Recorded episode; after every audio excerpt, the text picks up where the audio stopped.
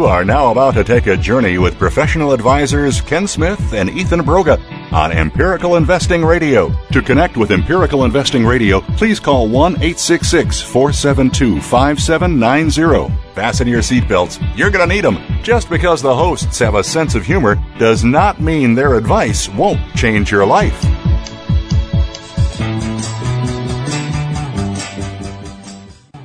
Afternoon and welcome to Empirical Investing Radio with Ken Smith and Ethan Broga. We are certified financial planners uh, with master's degree in financial analysis and financial planning. Good afternoon, Ethan. Hey, Ken.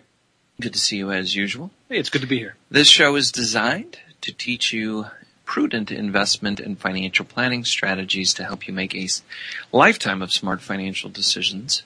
And uh, that's what we're all about, Ethan. Indeed. As we say every week.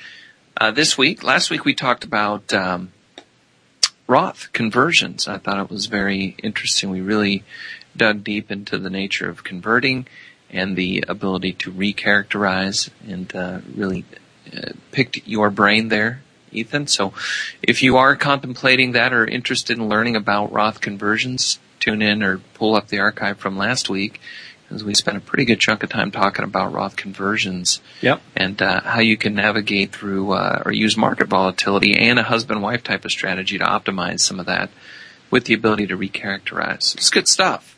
Yeah, High it was quality good. stuff. I enjoyed it. Ethan, do you want to give out our contact information, share a little bit about uh, what we can do on an individual basis here at the firm for for individual investors, but also for financial advisors? Oh yeah, you bet. That, that sounds good. Yeah, it sounds good. Um, if you're, as usual, if you're an individual out there looking for some help, maybe looking for a, a second opinion on your portfolio, perhaps uh, looking to formulate a retirement strategy, and uh, you'd like to talk with a couple of experienced advisors here, feel free to give us a call. And you actually can do that at our, our office number here in Seattle at uh, 206-923-4307. And uh, feel free to ask for Ken or myself. And again, this is a no, will be a no obligation uh, get together. All, all of our initial types of meetings are, of no, no, no charge whatsoever. Um, if you have a question for the show today or like to get a hold of us, um, feel free to give us a call at the live number. Again, this is a live radio program. Uh, it's 866-472-5790. And if you prefer email, that's fine too. It's contact at empiradio.com. Oh, and I, I almost forgot. If you're an advisor as well out there, uh, again, looking to partner up perhaps with a, a very well-established firm who has uh, built the infrastructure to help deliver quality advice, um, feel free to give us a call, and we'd love to speak with you as well. Sounds good. So we're looking forward to hearing from you. Well, today, Ethan, on the program, we got a few things that I picked up that I thought we could talk about uh, with regard to investing. Uh, last week was a lot of planning discussion about Roth conversions. This week I want to get back a little bit to investing. So I thought maybe you could start with a little market overview, uh, information that you put together. Sure. And then we ran out of time last week. I wanted to talk about, um, uh, w- which is big news today. Facebook setting a pr- IPO range of twenty-eight to thirty-five dollars. I'll talk about that in the context of should you be buying or loading up on Facebook and Apple. And uh, one of our favorite authors, Larry Swedroe, made it, had a good comment uh, about that, and I thought we could kind of click through his. I like to read through his material and Sure. put our comments about how we interpret or provide advice with our clients on how to navigate these decisions that are being thrown at us every day Okay. in the investment world. he mentions a thing called creative destruction and, and uh, some research and paper that was done by some economists to help explain where returns come from and how stocks cycle through. And he relates it to this decision about uh, not being uh, or how you should view the hot stocks of the day. So I don't want to give too much away, but I want to talk about that. Okay. And then I want to talk about. Uh, I made some notes about uh, the the Cramer uh, Jim Cramer program. I have some comments and some thoughts. I was uh, watching one of his shows just a couple of days ago, and uh, again, I don't watch it very frequently, but sometimes I do for the purpose of our program to see what's what he has to say and, and what people who are tu- tuning in are getting. And so I do have quite a few comments on a lot, on several of the things that he said that there are huge discrepancies in his advice that I want to address. If, if, if that's, uh, if that's not enough, we'll come up with some additional, uh, Right. topics. So, that being said, Ethan, why don't you and uh, I'm just so happy to be here today. Indeed. Uh, why don't you go ahead and start with the little quick market overview? What's All right. going on? What do you got? That sounds good. Yes, we uh, I have a little, little update, a little different format from our previous market updates. Let's mix it up. You know, you need a little variety on the show. I think our intern uh, who was putting this together wasn't here today, so You know, those interns are. I did see him walking down the street, so I don't know what's going on. I'm not sure either. I'm But just telling you guys. So he's I- wearing a suit, carrying a little briefcase. I went to maybe a little more reliable source uh, for right. today's information. So, uh, and actually, this this information is uh, as of the end of last month. So April 30th is the uh, the, the time frame which I'm talking about, and actually the previous week is the, the time frame which we'll we'll cover in the quick market update. Uh, for last for for the week, the Dow Jones ended up 1.52 percent. Uh, the Nasdaq positive 2.29 percent. The S&P up 1.8, um, and the Russell 2000 which I don't know, Ken, have you talked about that one before? Small cap index? No, you, Uh, no, you know we hadn't, but it's it's great. I Yeah. I go ahead. that one's up to 2.66% for the prior week. Uh, the global Dow is up about 1%. And so uh, of those anyway, the, the most, the highest performing was the Russell, uh, 2000 up 2.66. And the highest year-to-date change above, for the indexes mentioned above, uh, is the NASDAQ. If you believe this, up 17% for the year-to-date through April 30th. Wow, So quite a, a surge uh, in the Nasdaq area. an explosive surge, huh? Right. Uh, current yields. Just quickly, quick summary on some of the yields for these for the Treasuries anyway. Uh, U.S. Treasuries, that is. The five years yielding 0.82 percent. Ten year 1.93. Thirty year 3.12 percent. Uh, still remain extremely, extremely low across the board. Um, I don't know if we usually t- cover this either, but I, I do have some either shorter term information too. Three month is yielding uh, 0.06 percent. The six month uh, Treasury 0.12. The two year 0.26. So extremely low yields across the board for U.S. Treasuries currently. Yeah. Uh, real quickly to some of the major headlines over the last uh, week or so. Um, it turns out that U.S. economic growth slowed in the first quarter. Um, the the uh, annual rate was 2.2%, which was lower than the previous quarters of 3%. Uh, consumer spending picked up, though, about 2.9%, which was higher than the previous quarter at 2.1%. Um, some very bleak news coming out of Spain. Um, Standard & Poor's recently downgraded Spanish debt once again. Actually, dropped it two notches to triple B plus. And interestingly, the, the, the economic situation there continues to be very difficult. Unemployment rate in Spain, you have a guess, Ken? Uh, I don't know, twenty percent. Close, 24%. Wow. Amazing. 24% pretty high. unemployment. That's uh, pretty close to what it was, if I recall, in the Great Depression in the United States. Yeah, that is 25%. intense. So that's a very, very, very troubling number, and the economic outlook look is still negative according to S and P. So that's some further developments in the the eurozone there. Um, on, in the U.S. front, some housing news: uh, new home sales fell 7.1 percent in March, um, according to the Commerce Department, and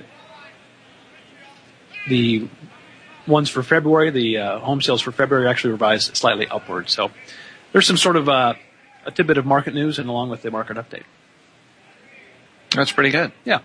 Well, in the headlines uh, today was um, the Wall Street Journal. Facebook sets 28 uh, to 35 dollar IPO range, and uh, they set their public offering at uh, between 28 and 35 dollars a share in a landmark deal that would raise as much as 13.6 billion dollars. Wow. For the social network and insiders, the preliminary price range would value the company at 77 billion to 96 billion dollars. It puts the social network on track to become the most valuable U.S. web company at the time of an IPO, exceeding Google. That's pretty interesting, given Yeah. uh, the uh, technology bubble and subsequent decline, and to see that in today's market Yep. um, something that I think is very interesting in terms of people who uh, question the ability for companies to go out and earn or generate value um, in tough times. They've done this through very, very difficult times in the economy. That's true. So there is some, I guess, some truth to the saying that hey, there's a bull market somewhere all the time, right? Mm-hmm. But uh, where were we? 23 exceeding Google's uh, 23 billion valuation in 2004 would also put Facebook just behind the market capitalization of Amazon and ahead of other technology giants like Hewlett Packard. Uh, Facebook unveiled its pricing range in a new regulatory filing, which said the company would seek to sell 337.4 million shares. About half of the shares are being sold by the founders, employees, and investors. They're going to cash in big time, Ethan. no doubt. People familiar with the matter had said Facebook expected to go public at a valuation of up to 100 billion. Chief Executive Mark Zuckerberg, Zuckerberg, I mean, stake uh, in the Facebook is valued as high as 18.7 billion dollars. Mr. Zuckerberg will hold, also hold or have the ability to control approximately 57.3% of the voting power of the outstanding capital stock following this offering. That's a good deal. He gets Yeah. all the dough, So and he has it's complete control of the company. Yeah, exactly. For everyone who wants to buy in Amazing. to this. Uh, the social network is now likely only about two weeks away from the final pricing and the first trading of its shares on the NASDAQ stock market. Under the symbol FB, the company is planning to start its roadshow to pitch its stock to investors on Monday. I don't know if they really need to do a road It's- Everybody knows about this, it seems. Um, It's everywhere. yeah. People familiar with the matter have said companies regularly tweak their pricing information after they've issued a first pricing range. That means Facebook's share price could climb higher in the coming days. Yeah. Depending on demand seen by the firm's investment bankers as they showcase the deal to institutional investors on a roadshow. The offering is being led by Morgan Stanley, JP Morgan, and Goldman Sachs. The usual suspects. Suspects, Yep. Same guys doing the same job. So, if you're pretty wealthy, you're probably going to get access to some. If you're your average uh, Facebook user, you're not. Right. Um, the planned price range is on the low side of what some investors had expected. On the private company exchange SharesPost, Facebook shares last cleared at more than $44 a share.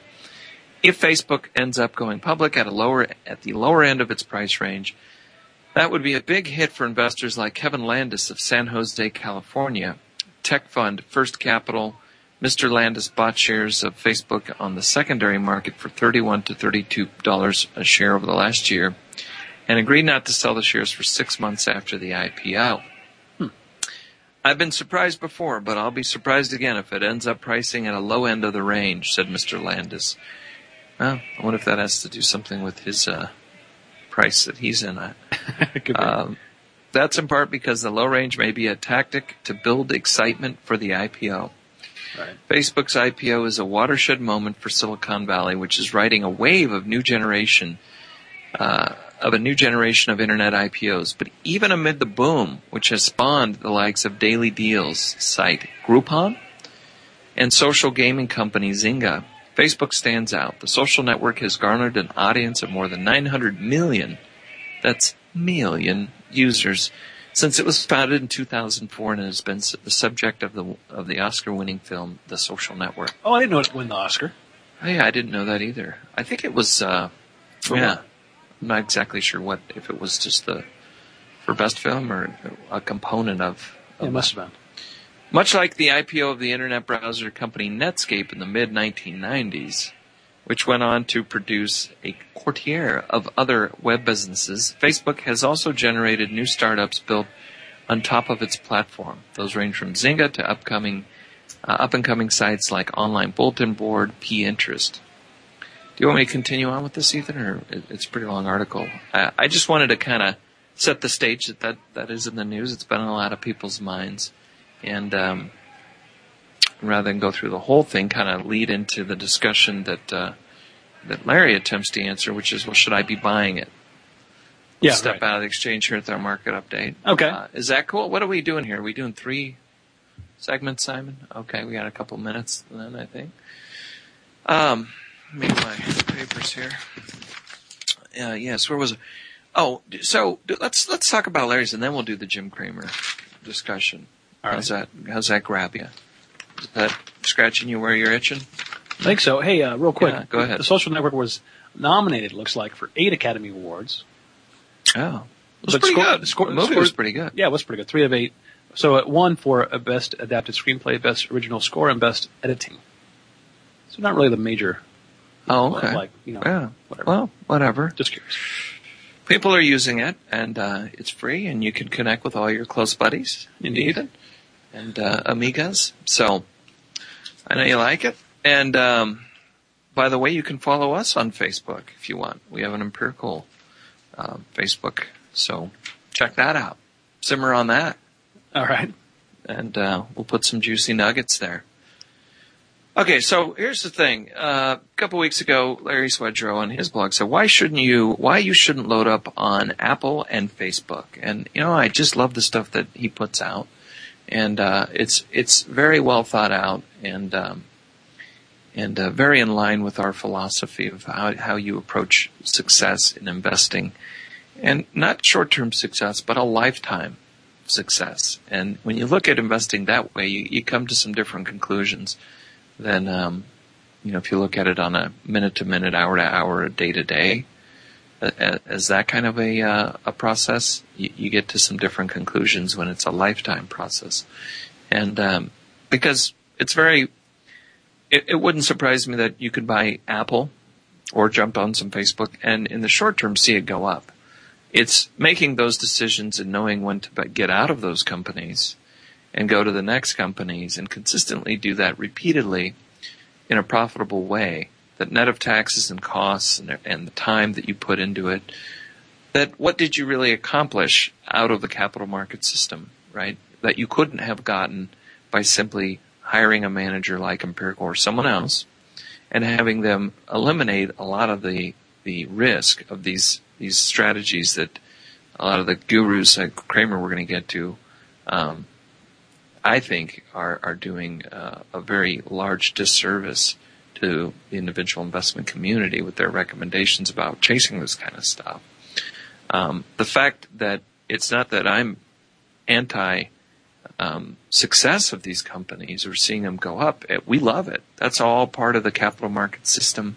And to me, it's interesting because a lot of the people who, who would chase these kinds of things also tend to be people who get very skeptical about the market. Um, a lot of times when I see individual investors or professional investors who they're the same people who frequently think the market isn't doesn't work or function properly. Um, yet they're the they're likely to get suck, suckered into making bets that in the long run don't carry uh, the pay. So let me read a little bit of this. Okay. Um, oh, you know what? How much time we have here, Sam? I don't want to get too crazy. Got two minutes. Let's see how fast I can deep dive, and we'll come right back in on this. Again, if you want to contact us during the show with your comments, shoot us an email. Simon's right there. He got it, and he'll forward it over, and we'll talk about it. It's contact at empiradio.com. So if you're buying Facebook or Apple and adding it to your portfolio, I'd love to hear from you right now. Why? Tell us why you're doing that, why you think that's a great idea. And as we progress through the show, um, I'd love to hear if, if what we're saying resonates with you, if it leads you to do some additional research, and if it changes your viewpoint, if it makes it stronger. Love to hear from you. You can call us, 866-472-5790. Um, I think we'll go ahead and hop into the break, and then we'll come back and I'll start with this article.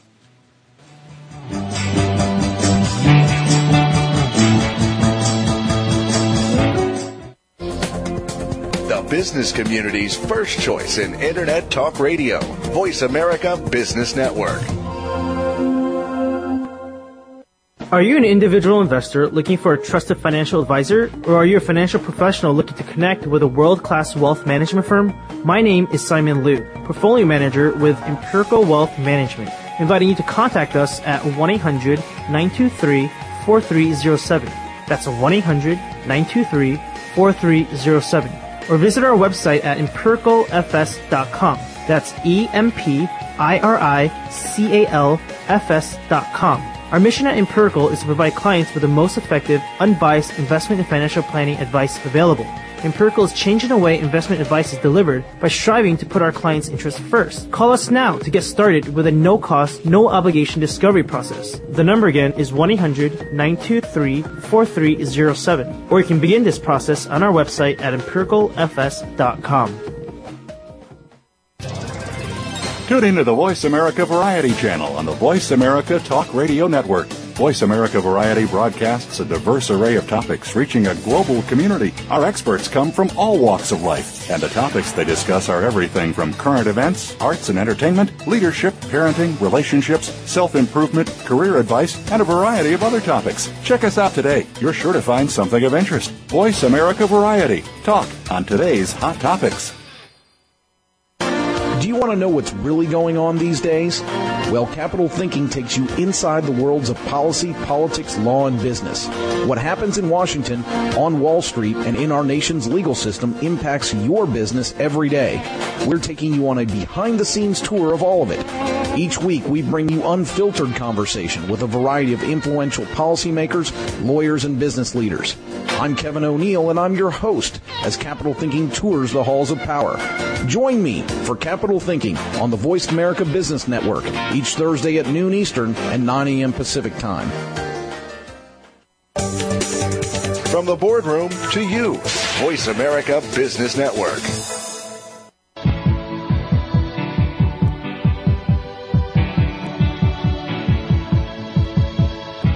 You are listening to Empirical Investing Radio with Ken Smith and co-host Ethan Broga. To call into the program with a question or comment, please dial 1-866-472-5790. That's 1-866-472-5790. You may also send an email to contact at empiradio.com. Now, back to Ken and Ethan.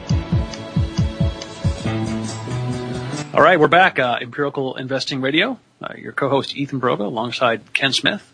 Um, again, this is a live program. If you'd like to reach us today uh, and join our discussion, feel free to give us a call at 866-472-5790 or as Ken mentioned, Simon's manning the email and uh, would be happy to forward it over to us. You can reach us there at contact at empiradio.com. Hey, we're going to be in uh, Chicago this weekend and next week for for a, an investment conference, CFA Institute Investment right. Conference. Either. Any of our listeners who live out there or have extensive knowledge, we I've only been a few times to be honest with you. To Chicago? Yeah, Okay. and you were asking, hey, what are some things that uh, we're must must sees? Yeah. Uh, please send us an email about that at the contact at empiradio.com and let us know. I'd love to uh, make sure that we maximize and optimize our, our visit there. Indeed, we have. Uh, we're going a couple days early uh, to the conference to see the town a little bit. So Yeah. that'd be helpful. So, yeah, let us know. All right. Well, what we were going to do, I wanted to read this. Why shouldn't you load up? This is April 26th on uh, Larry Swedroe's blog. Why shouldn't you load up on Apple and Facebook? And he says uh, on April 10th, Apple stock hit an all-time high of $644. Roughly a decade earlier, it traded under 13. That's a price increase of about 50 times.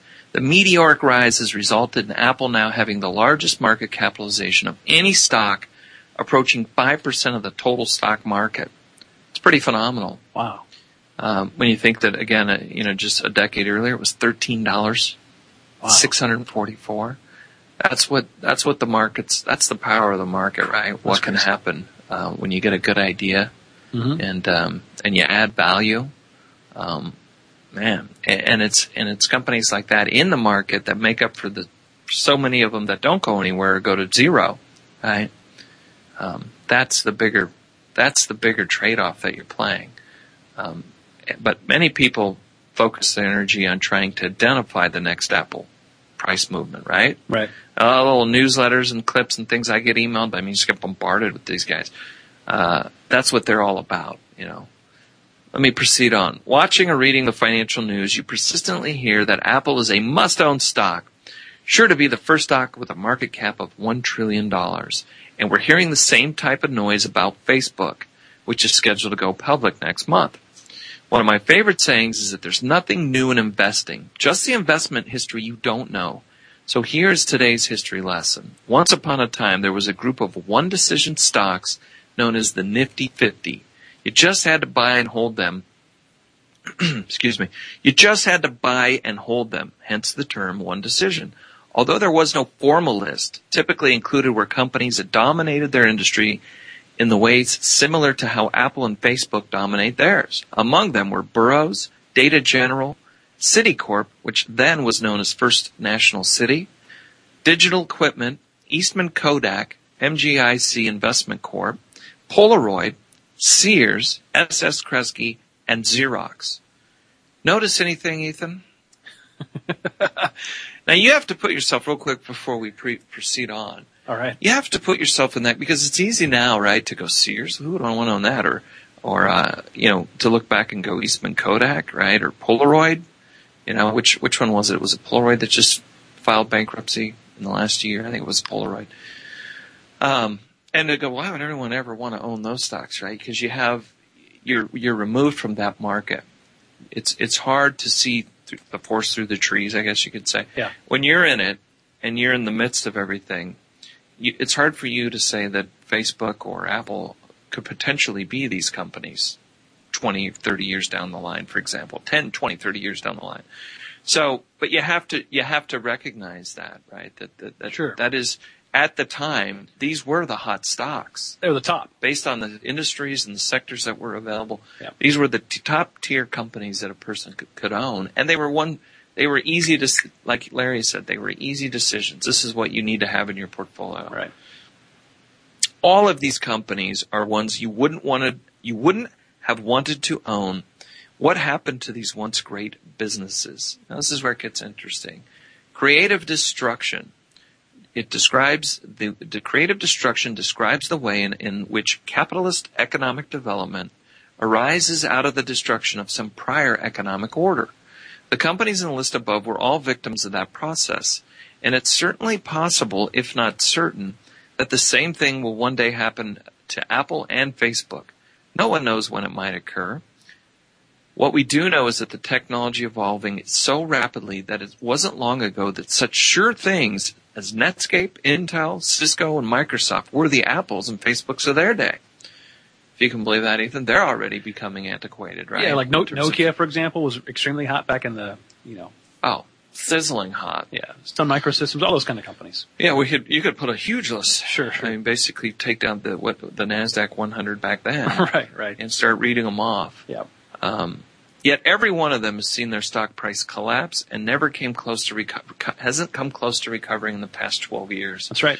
Prudent investors don't speculate.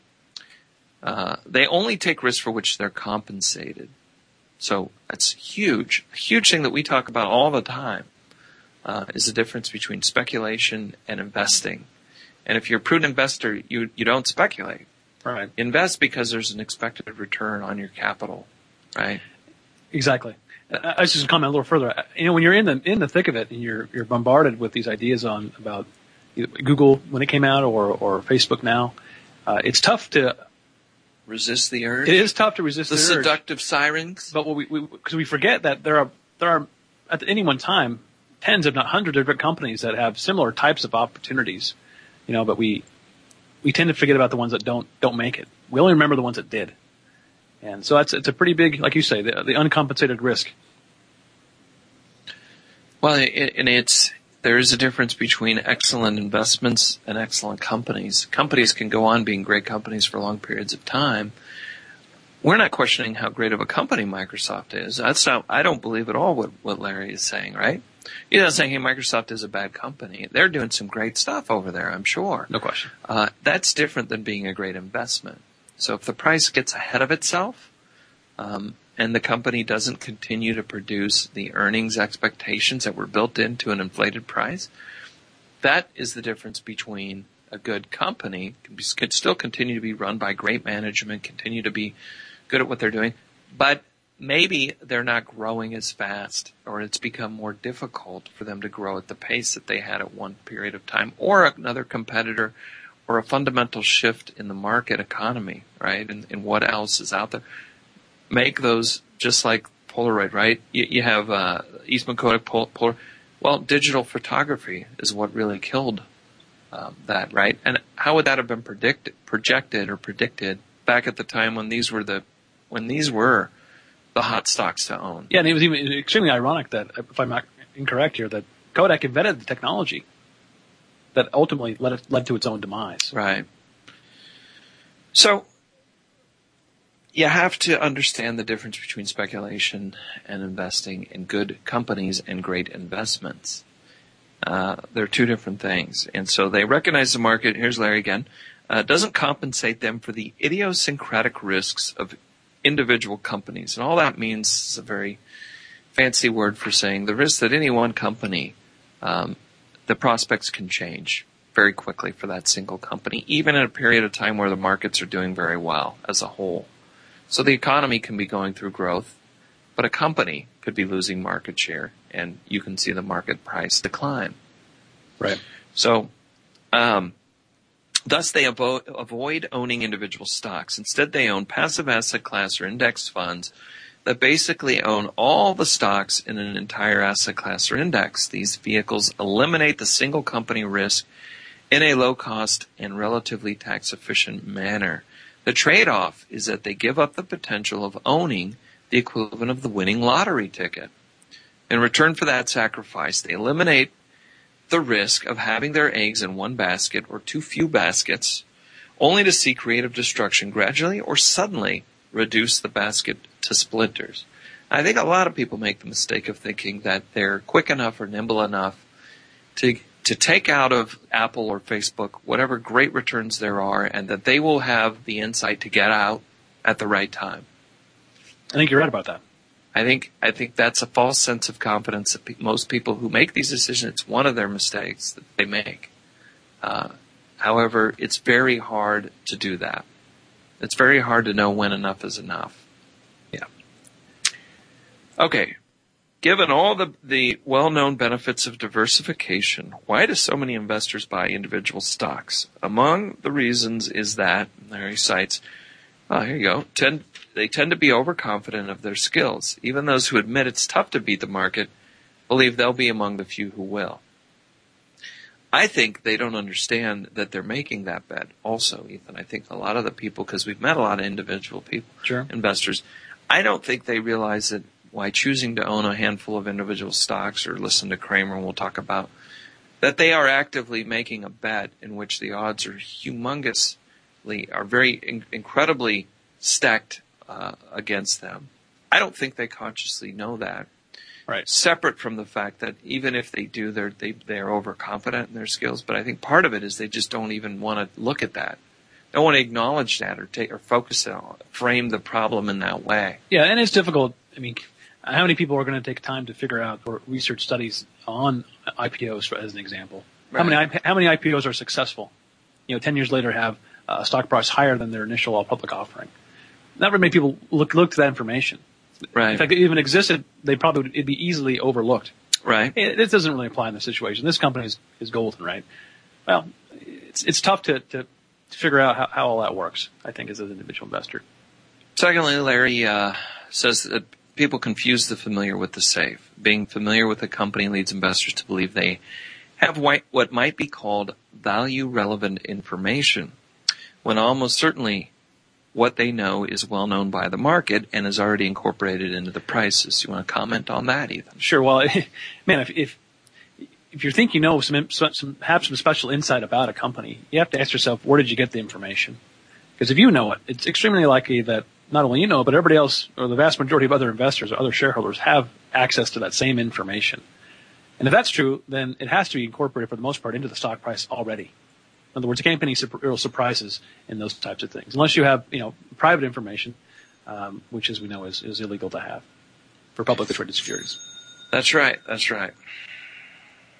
So, if if you think that uh, you you feel comfortable, for example, buying Facebook, one of the reasons that Larry's saying here is you may feel comfortable because you use Facebook or Right. you use Apple products. It, it tends, studies have shown to give you a false sense of security because you're using those items, which a lot of great, historically great, classified as great investors have said, hey, invest in things you know, right? Invest in things you use. Don't get off into, Peter Lynch was, was always famous for saying that. Don't get off into esoteric, um, investments. If I can't understand Warren Buffett, if I can't understand what the business model is, right? So this idea that if you know it and you use it, that somehow it's safer, um, is a little bit misleading. Okay? And and there are companies that we may use every day that do not perform well as stocks from the price point that, that you may be buying into them. So it's just important to understand that. Indeed. we don't have time to get into all it, but this idea of creative destruction I found fascinating, Ethan. I mm-hmm. started to read the paper, but I'll just focus on uh, on Uh, what what Larry followed up here, or, or was kind of connected through with this blog, which was this idea that historically small cap stocks have outperformed lar- large cap stocks. Value stocks have outperformed growth stocks. So academics have shown this and tested this empirically. And that's what they've found is that we've, we're dividing up the stock market. They found that small beats large over long periods of time and value has beaten growth. And, uh, the original capital capital asset pricing model is something that uh, Bill Sharpe was working on. I think he won a Nobel Prize for that. Mm-hmm. Uh, was something that was used and is continues to be used to explain where returns come from by if you use a measure of beta, for example, which is a measure of volatility on a stock has a certain beta, how volatile is it relative to the stock market? Um, it's a way of trying to come up with and explain differences in returns. Riskier stocks should have a higher expected return, right? But it really didn't do a good job of fully explaining the return differences between different types of stocks. So two, two academics, Fama, Eugene Fama and Ken French, uh, developed what they called their three factor model. And it started to explain that, hey, equities have a premium over, over, uh, less risky fixed income, right? As one factor. So would be your in, in, a portfolio explaining where your returns are. It's how much do I have in equities versus safer investments like bonds, CDs, treasury bills. The other two factors they found within the stock market were these were, were the small and value factors. But but the open question was what was the fundamental risk behind the size and value? They believed that there must be some economic principle that, that would explain it. And and to date, what what we've heard, right? When we've gotten a chance, we'll get to see Fama speak, and maybe we get to ask him a question. Hmm. But and he's been on our program. But uh, exactly what factors beyond the fact that hey, maybe the small and value companies are are more risky. They're they're riskier bets, right? They have more volatility. They have a greater chance because they're stressed, and so the market may demand a higher rate of return. Well, the the academic literature um, that Larry cites here. It says uh, contains many rational, risk-based, and irrational behavioral. So it's this idea of behavioral economics, psycho- psychology in the marketplace has become more and more popular and, and substantiated with research. Those might be explanations for certain ways the market behaves, right? Sure. Got one minute here, so I'm going to keep cranking along, and then we'll we might have to take a, oh, 30 seconds. Uh, in 2010, a paper by economists uh, Grammig and Jank introduced business theorist Joseph Schumpeter's idea of creative destruction. When we come back, I want to talk a little bit about more, read through what this is exactly, and then we'll move on to the other Cramer talk. Sounds good. We'll be right back.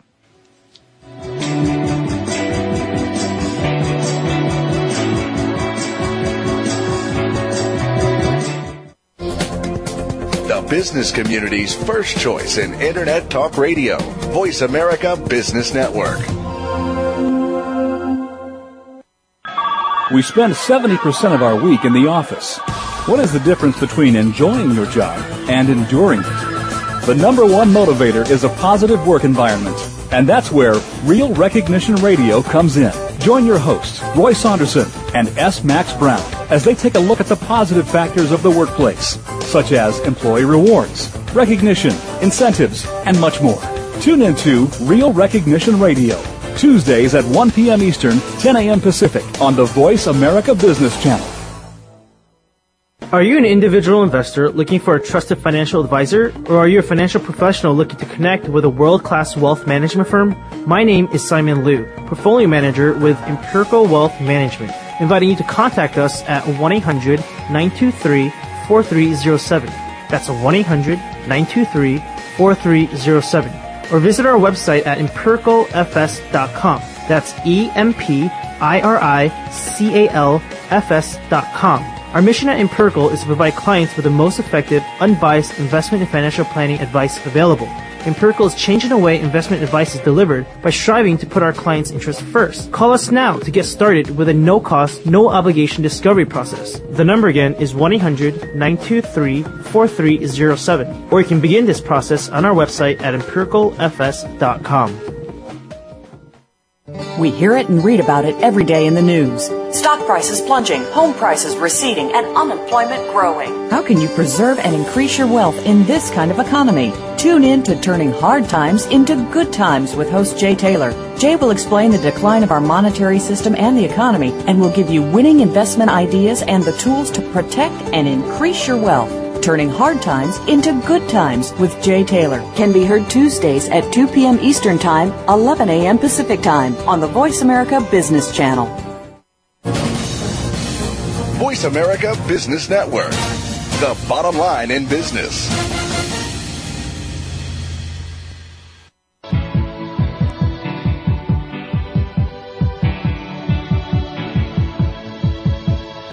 You are listening to Empirical Investing Radio with Ken Smith and co-host Ethan Broga. To call into the program with a question or comment, please dial 1-866-472-5790. That's 1-866-472-5790. You may also send an email to contact at empiradio.com.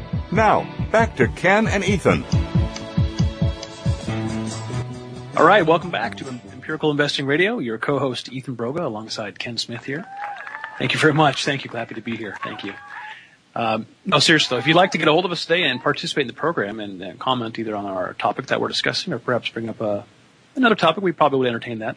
Feel free to give us a call at 866-472-5790, uh, or if you prefer email, contact at empiradio.com. And uh, Ken, before the break, we were just talking about um, this idea about uh, of creative destruction. Creative destruction. So I'm reading off of uh, Larry's uh, blog here, and he was citing a paper by these uh, economists, um, Grammig and Jank, and uh, basically um, they were. Uh, the paper introduces the, the business theorist Joseph Schumpeter's idea of creative destruction, the idea that innovation that causes old inventories, technology, skills, and equipment to become obsolete into asset pricing theory as an explanation for the size and value premiums. Hmm. So this idea is out there, but now it's they're they're looking at it as an explanation of well, why does small?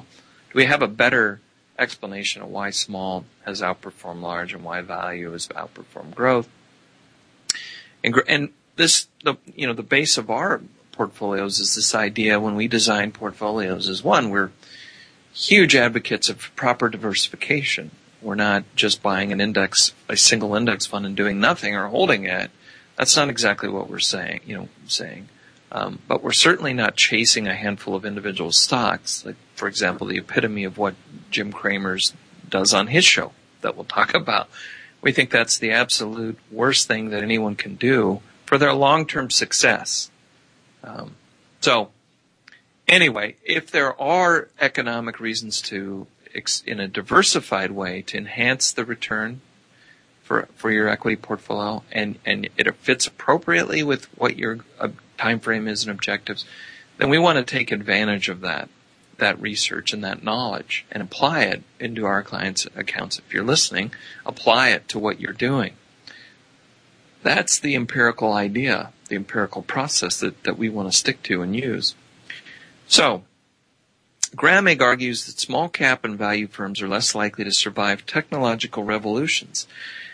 And since investors must be compensated for the risk of creative destruction, small and value stocks must have ex ante, so after the fact, risk premiums to attract investors. And again, anything that in advance we know that there's some risk for, risk of losing money, the higher that risk is, as an investor, we'd be wise to demand a higher rate of return if we're going to engage in that because to hold a basket of those, we probably know that some of them aren't going to work out. Right. right? Um, Grammig found that the returns of small values are, value stocks are negatively related to invention growth, resulting in an economically significant risk premium Small cap value stocks have the highest exposure to creative destruction risk and offer an additional 6.2% expected excess return per year. Now, a little uh, a little warning on that. I think there is something to be said about what the starting value is of a particular segment, and that's something that we have got our my research uh, analyst here. We are looking into the papers on that more and more. Uh, because I believe there is some pretty solid research to say if you have all these different asset classes, what if small value is an asset class? Everyone just decides one day to own it and it goes to 100 times earnings. Um, would my next 10 year expected return be the same as if people decided they hated it because large growth had done well for the last 10 years and that's where everyone wants right. to be. And so now it's trading at five times earnings? Yeah, the, the price you pay matters. There's obviously. definitely some, some connection there. So I just want to, but in the long, what he's talking about is in the aggregate and over the long run. Yeah. That's what's happened. And that is an enormous amount, by the way. If you compound that, 6.2% per year, compounded over any substantial amount of time is an, is an enormous difference in end value right. that you're going to have. Large cap growth stocks, on the other hand, provide a hedge against creative destruction, resulting in an, in an expected excess return of negative 2.4% annually. Hmm. This suggests that invention growth may be the real risk factor, a risk that can't be diversified away, captured by the Fama French three factor model, right? So is it saying that the that that is captured by the three factor model or is not? Well, it says that this suggests that invention growth may be a real risk factor mm-hmm. captured by the by the so the Fama French model is capturing how to pinpoint or differentiate returns between stocks versus bonds, and within stocks, large yeah. versus small. Right? They don't they didn't have as a part of that. A, hey, here's exactly how we can explain where every ounce of return comes from. Oh, I see. They, they didn't derive specifically what was driving that. They just identified that it was occurring. They're identifying, okay. hey, it's occurring here. We believe, in everything that I've read and, and heard from them, that there's there's some economic reasons for this to exist sure. and persist into the future, right? Right. Because they have to do with risk and, and investor preferences around that risk. Um, this is a different way of, of trying to explain those factors. Okay. Or at least a, a another possible explanation of why they occur. Um, if small company companies as a whole have greater uh, risk of, in, you know, they're referring to it as invention risk, right? Um, when something, a technological shift occurs, and I'm just speculating here, but maybe larger growth companies have the ability, like I'm saying, Microsoft, for example, historically has been a growth company and they yes. become very large, they might have a better chance at getting that that new technology and shifting their strategy or whatever to integrate it. Yeah, they have they have the cash and reserves. Yeah, you know, to buy companies that are smaller, right? Happens all the time. To avoid sounding contrary, maybe the fact that Polaroid didn't was some active choices of the management, not the firm's inability to do that because of the resources they had. You're right about that. So those risks, I would believe, would still exist if the management is slow to act on it. But it's usually not because they don't have the financial resources to get access or to make those shifts. It's exactly Kodak is the perfect example of that, where up, the management they they had their R and D department came up with this idea, but the management was so slow to embrace it as a hey, that's the future, right? And so consequently, uh, competitors came and, and advanced the technology, and soon it was overcome by competitors. And I would think small companies, while they can be nimble at times in certain ways, um, if they make an investment, a large investment in, in a particular type of equipment in their in their process that quickly becomes outdated, it's probably harder for them to shift and recover from that. We're just we're just two guys here, yes, average guys.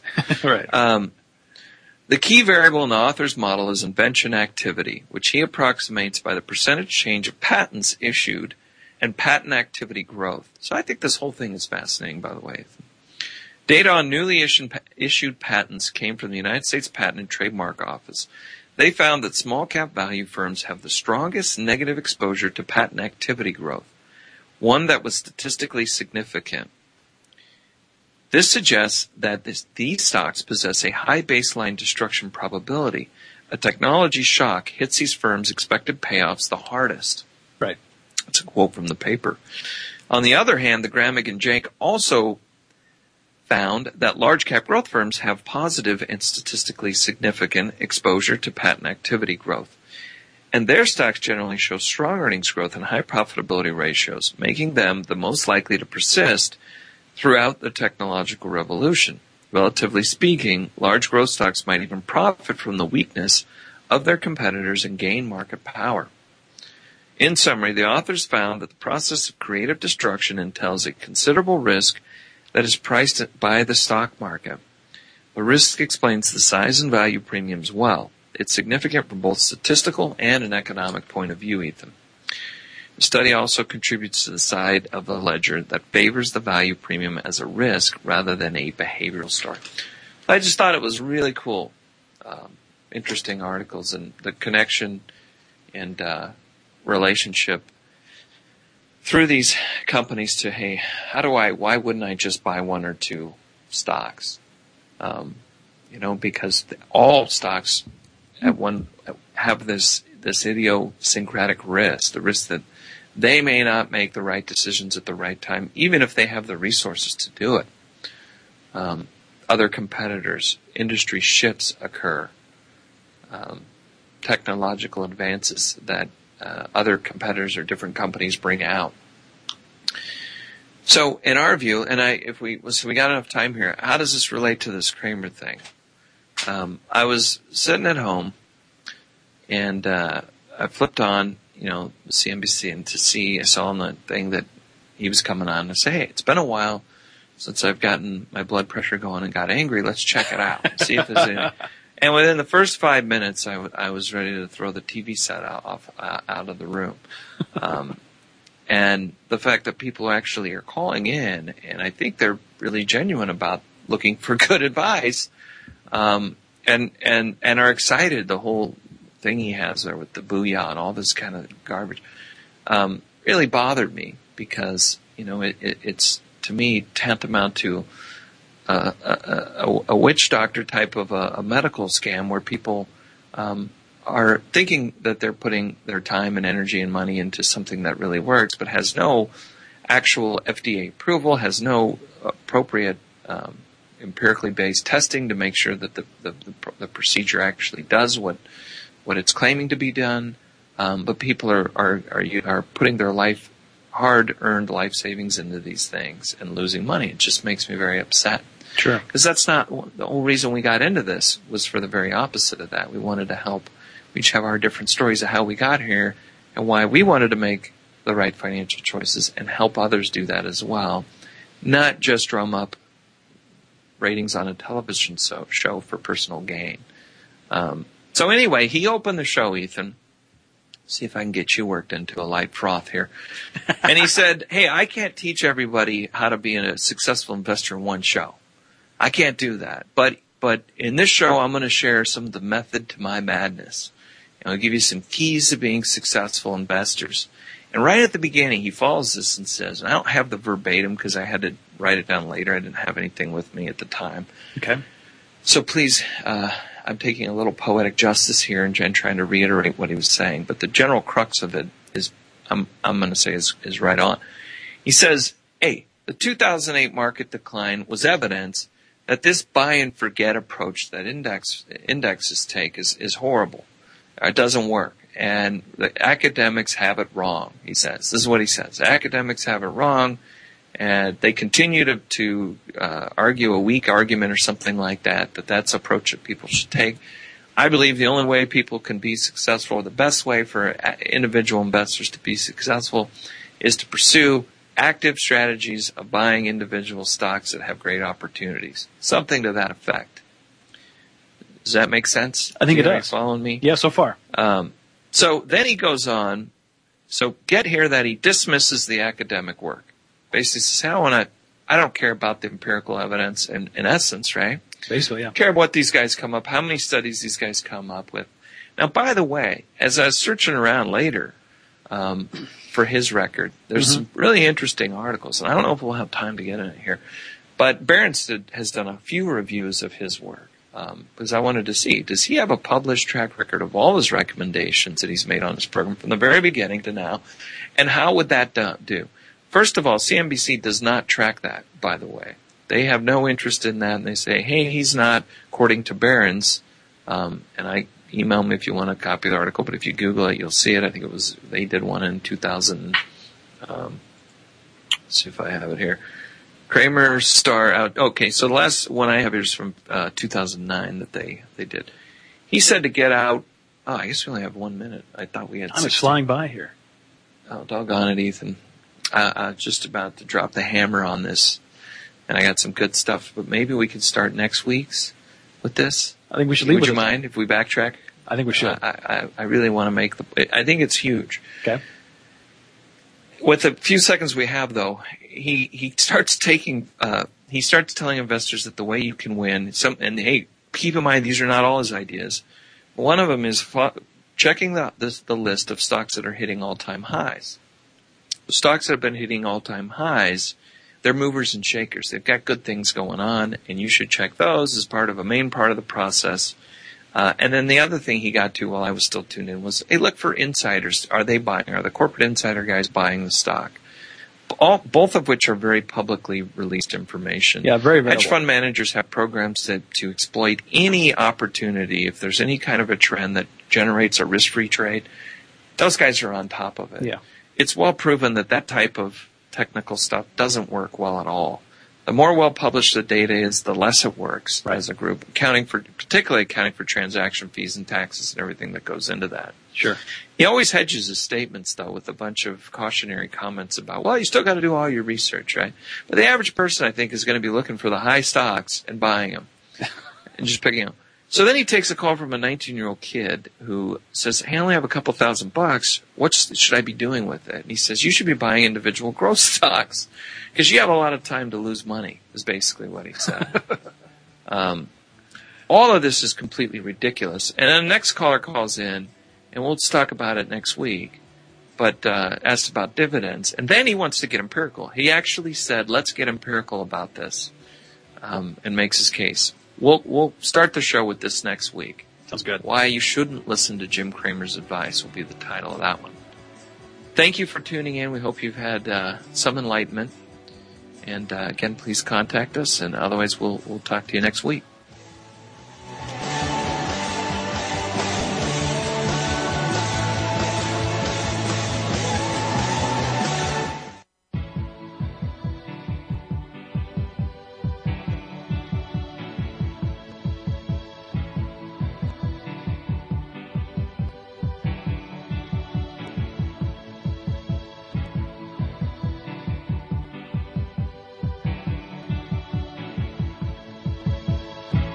Hope you've enjoyed Empirical Investing Radio with Ken Smith and Ethan Broga. Please join us again next Thursday afternoon at 5 p.m. Eastern Time and 2 p.m. Pacific Time on the Voice America Business Channel. And for more information about Empirical Investing Radio, please call 800 923 4307. We'll see you next week.